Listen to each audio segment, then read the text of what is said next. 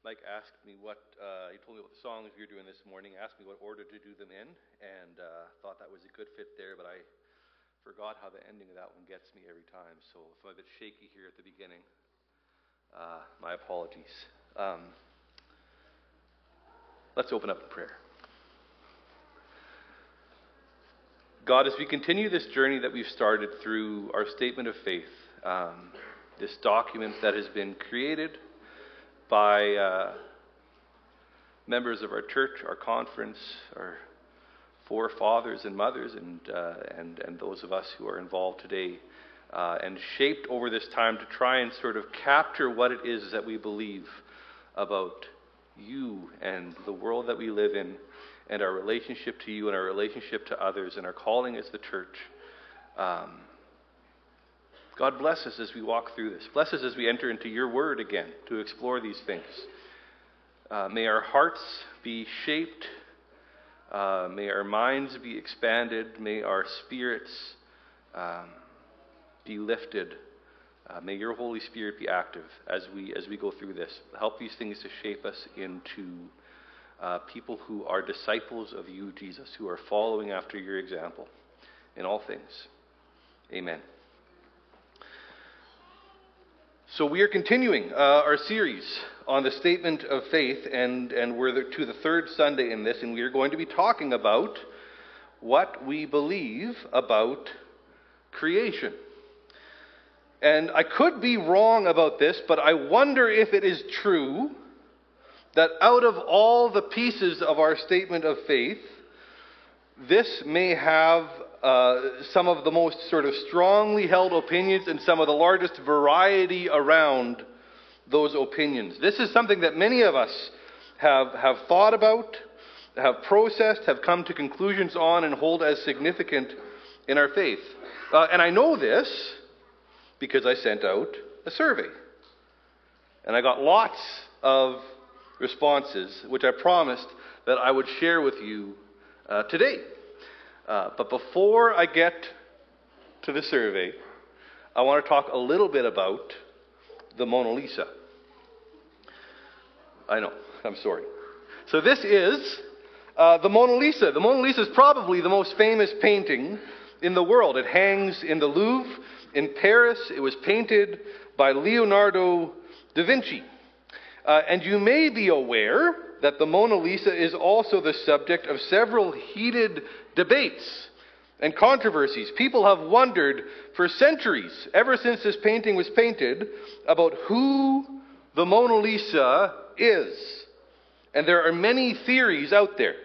Most art critics and historians would believe that very likely it's Lisa Gherardini del Giocondo, a wife of a silk merchant from Florentine, but others have speculated that it could be Da Vinci's mother, it could be some other noblewoman, it could be a sneaky self portrait. That's a popular theory.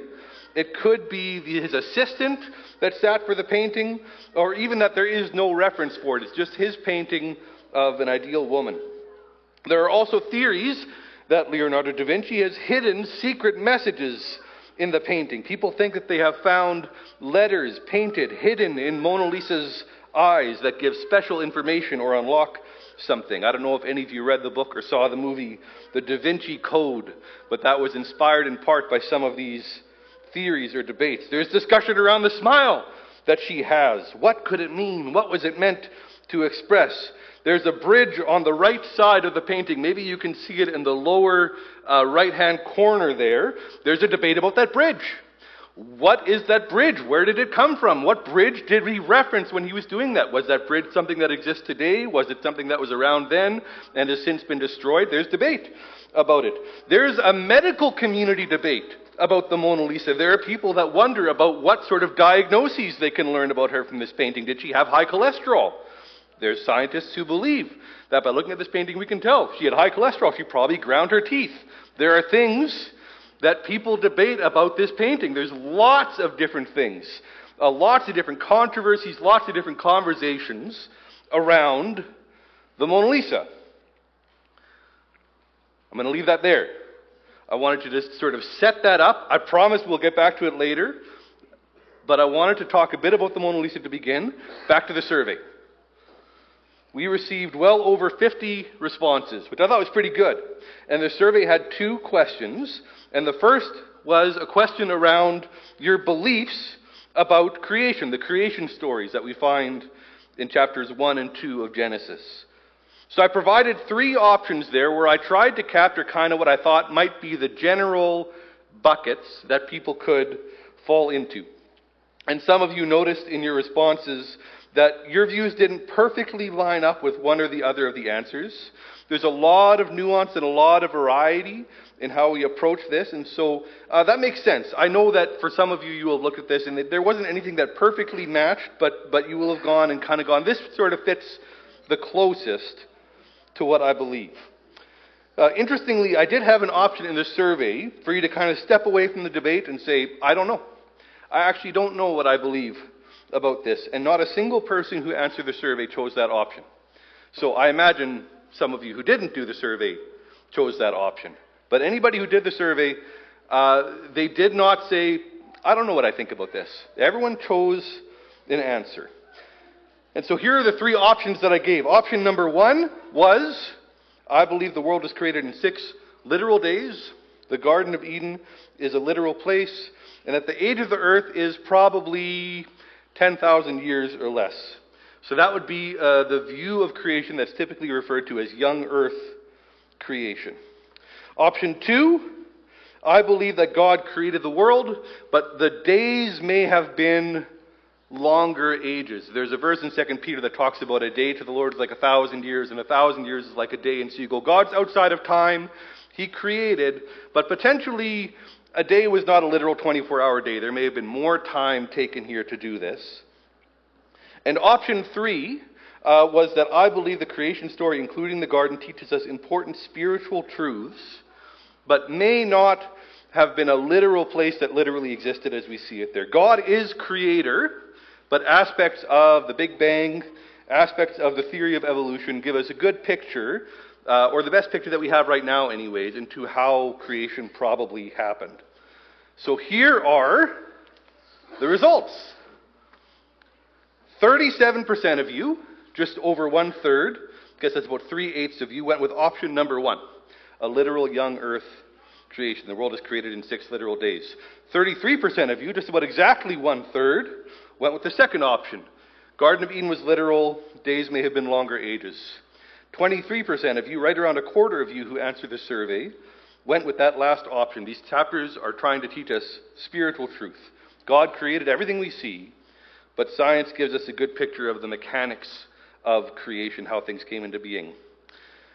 Uh, I was surprised by how even it was between the categories. And practically what it means, I won't ask you to actually do this, but if you were to sit in your pew and look to your left and look to your right, odds are you think about this differently. You come at this from a different angle. You process this uh, in a different way.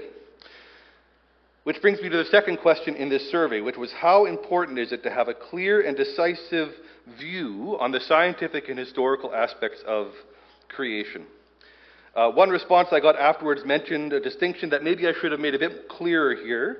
They said, It doesn't matter much to me how God created the world, but it matters incredibly much that God created the world.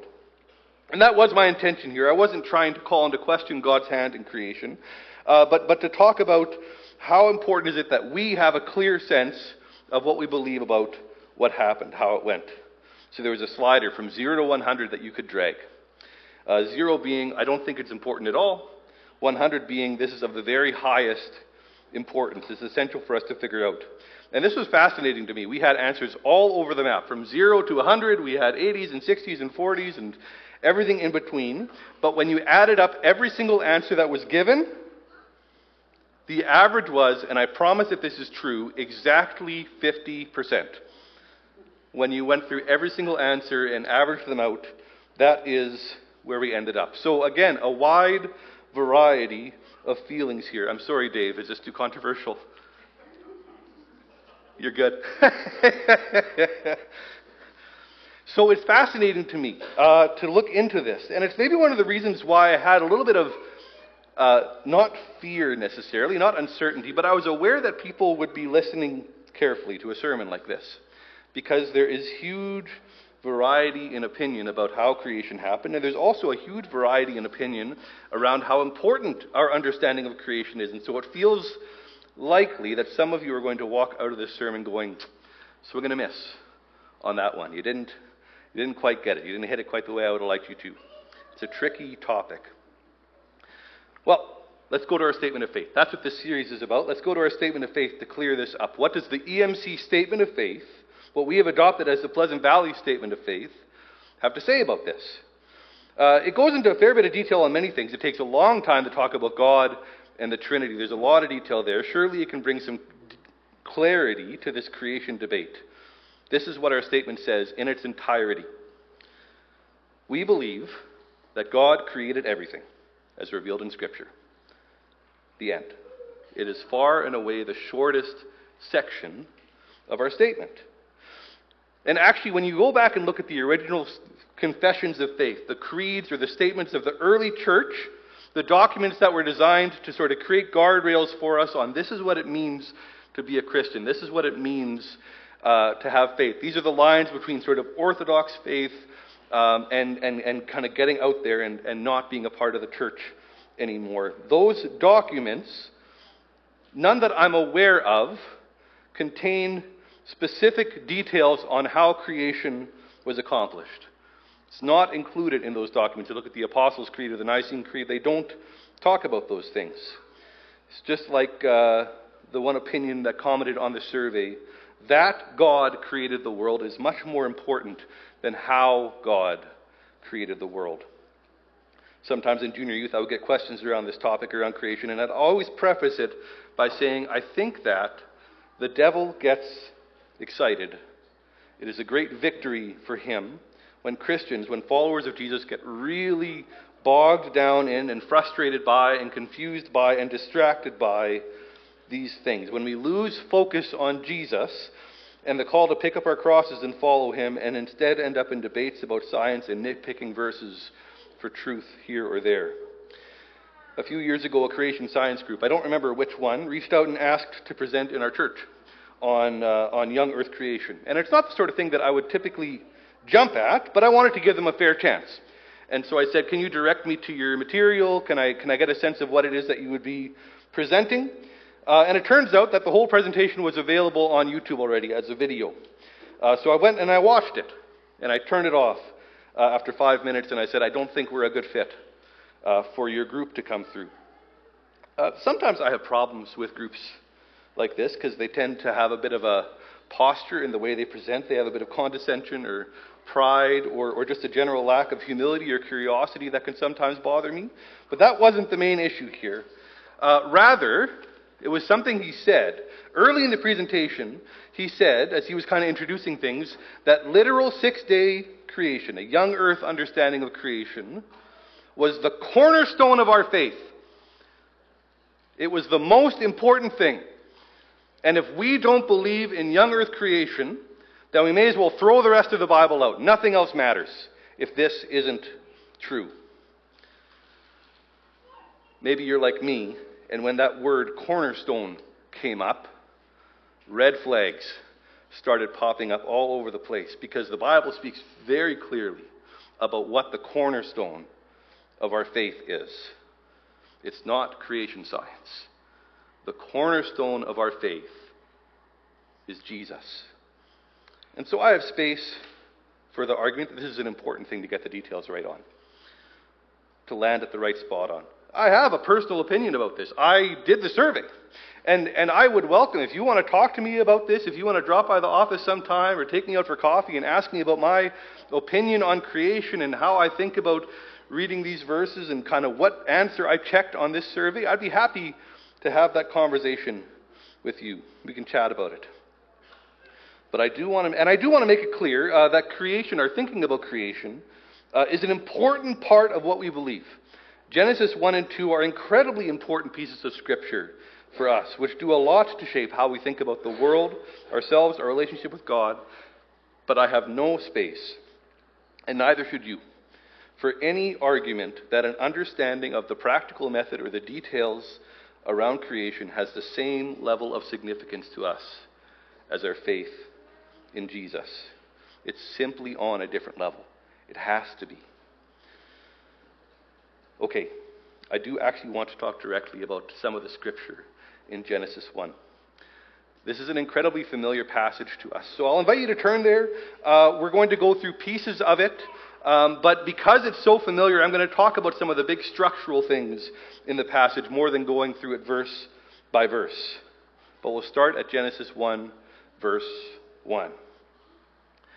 In the beginning, God created the heavens and the earth. Now the earth was formless and empty. Darkness was over the surface of the deep, and the Spirit of God was hovering over the waters. Let's stop for just a moment there. This is as good a place as any to pause. This passage, this book, was written thousands of years ago to a different culture, in a different language, in a different part of the world, with a different way of understanding the world. It's easy to forget how modern our way of thinking is compared to those who are hearing these words for the first time. For example, ancient Israelites would have had no concept of a globe, would not have been in their frame of reference. In fact, when you think about the earth, if I say the word earth, for all of us, I think there is a picture that pops into our head of a spinning sphere of blue and green.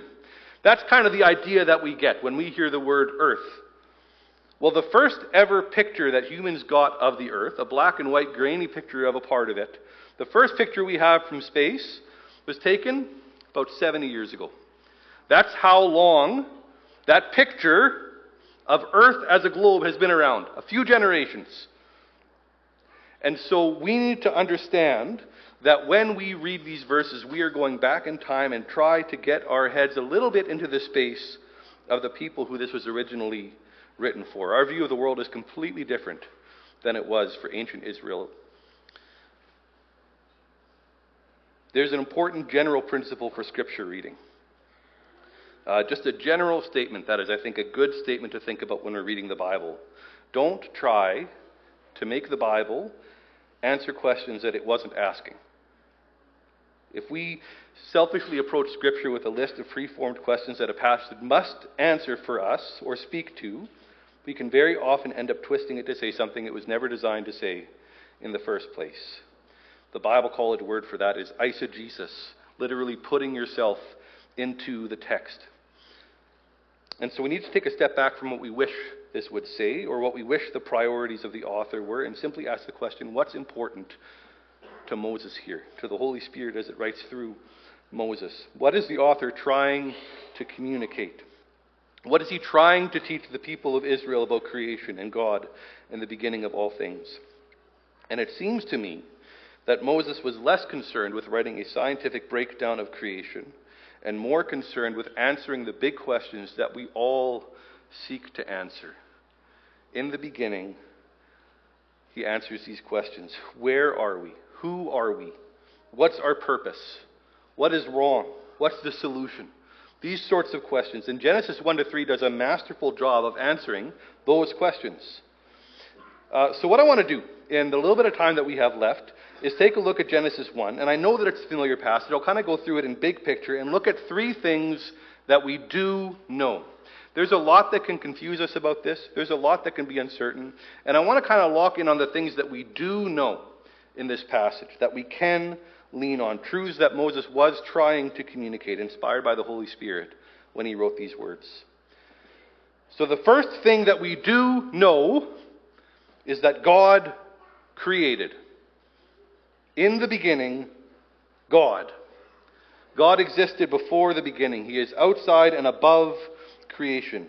He existed, and other verses in the Bible make this clear, in his triune form Father, Son, and Spirit together, all in the beginning. And they, he created the heavens and the earth. And remember, when Moses and the Israelites are thinking about earth, they aren't thinking about earth. They're thinking about the earth. The heavens and the earth. In the beginning, out of nothing, we start with a formless and empty earth. There's a translation I read that said that the earth was wild and waste. like an uninhabitable, chaotic, barren desert. And then we read that darkness was over the surface of the deep, a dark ocean. And oceans in Scripture represent chaos and danger and wildness. So, is it a desert? Is it an ocean? Immediately, we aren't necessarily getting the questions answered that we want answered if we try to put this together logically. But whether we're an Israelite thousands of years ago or sitting here today, the picture we're supposed to get in our heads is of something unstructured, unordered, inhospitable. It doesn't sound like a pleasant place. It doesn't sound like a place for life, like a place where we would want to be. But as we read, we see that this isn't only a barren wasteland. God is there, hovering over the surface of the deep, and He is just getting started. The second thing that we know is creation is purposeful. It's purposeful, it is ordered. We jump immediately into this incredible song of creation with repeated stanzas and rhythms. Six days of creation, where God doesn't wrestle things like other beings into creation. Other creation myths have gods kind of fighting the world into creation, kind of struggling, using all of their power to get this thing going. And here we have a God who doesn't have to lift a finger, he simply speaks. His power is so great that by his word, the universe, the cosmos, springs into life and action. And if you lay out the six days of creation, there's a very clear pattern here. There's no accident in how these days are laid out. First, the light and the dark are separated into their proper spheres. Then the waters of the deep and the waters of the sky are separated on the second day into their proper spheres. Then the land is tamed and vegetation grows. Life comes up from the land. Out of the wild and waste, we have a garden. We have trees and plants. So in those three days, we have the establishment of the big categories day and night, sky and, sky and sea, uh, and land, creating the structure of the universe as we know it. And then God begins to fill those structures with life. On day four, God places the celestial bodies into the sky. He fills the day and night with sun and moon and stars. And on day five, He fills the waters below with fish, with sea life. And He fills the waters above, the rain waters, with birds. And then, on day six, He creates land animals to move among the land. And later in that day, He creates man. He says, Let us make man in our own image to rule over fish and birds and livestock and all of these creatures I've created. There is a care and an intention and a purpose behind this. The order of creation is not random, it is purposeful. Other creation myths, other stories of creation involve flood and fires and earthquakes and fighting, struggling gods and chaos and disorder and danger. Uh, the secular way of looking at the world is random and chaotic and marked by death and pain and chance. The gods of the people around Israel were bloodthirsty. They didn't care much for humans or creation. Humans and creation were lesser things. Genesis speaks directly against that view of the world. This isn't random, it's not chance, it's not disordered. God created with care and with intention and with structure and with beauty. This was all a part of a clear plan. And in fact, it brings us to our third point creation is good. Another part of the structure we see is the repetition. There's poetry in this chapter that gets repeated over and over again. God speaks, a category of creation comes into being, and at the end, God observes it and he declares it good. He makes day and night, it's good. He separates the waters, it's good. He brings life to the land, it's good. Sun, stars, and moon, good. Fish and birds, good. Over and over again. And this again was in contrast to a worldview around them that creation is out to get us. Creation can't be trusted. It's dangerous and bad and must be tamed. No, God created this by his voice, and it is good. And there was evening and morning, and we move on to the next day. Here again, the world looks at creation. Many other religions, other myths look at creation as dangerous, wild, untamable, difficult even for the gods themselves. The secular view of the world is that it is at best neutral. There's no love behind creation, there's no heart behind it. It's survival of the fittest. A bunch of cells happening to crash together in the right combination to be an apple or an antelope or your auntie. It's all just protons and neutrons and stardust, and nothing has any deeper meaning except what we as humanity might choose to give it. It's all anarchy. Here, creation is good. That word good, the Hebrew word tov, is that which is beautiful and healthy, that which properly fills the purpose it was made for, that which is at home, which is where it belongs. Genesis 1 is a statement against all those other worldviews. The world is not random chaos. Creation is not evil. Life isn't random. Creation, as God intended it, is tov. It is good. When God arrives at day six, he creates humankind, male and female, and blesses them as the rulers of the world he created. And God sees it and declares it very tov, very good. And that's another important lesson that we learn, one that will be taught again and again throughout Scripture. Over and above other created things, humankind stands in special relationship with God, with special responsibility, with special connection, with special purpose we learn without a doubt from the creation story that there is something unique and significant, something very good about we who are created in God's image. And we'll get into that next week as we look at the dignity of the human race. As we close, though, I want to go back to the Mona Lisa for a moment. I talked at the beginning about the controversies around this painting. And you and I, all of us, we could charter a plane, a couple of planes maybe. We could fly to Paris and we could go to the Louvre and we could elbow our way through those crowds and we could go stand in front of that painting. And we could talk about it. We could talk about how Da Vinci made use of light and the composition and how the portrait is positioned in comparison to the background and the technique with his brush strokes and how the curves of the hair are reflected in the mountains and how the smile looks so different depending what angle you view it from. And that would be a fascinating conversation. But what would have happened in the midst of all that debate and all that information is that we would have completely missed the entire purpose of the existence of the Mona Lisa. The Mona Lisa isn't special because of the controversies or the background or the techniques used or the kind of paint that's used.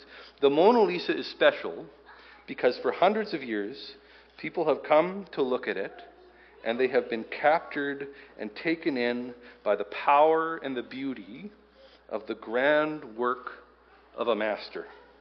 They have understood the artistry and the beauty and the story and the wonder of that painting, from the fine details to the big picture. When we approach the creation story in Genesis, if we approach it as a science textbook, or a list of modern questions to be answered or debated, I'm going to argue that we have missed the point of this powerful and beautiful work of art.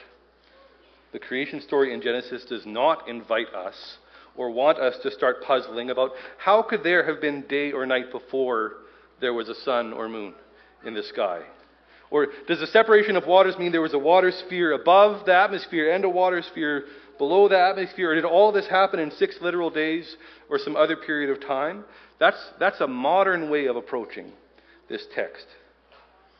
It's not a cop out, it's not ignoring the tough questions. I have a lot of space for the fact that these chapters can teach us important historical and scientific truth.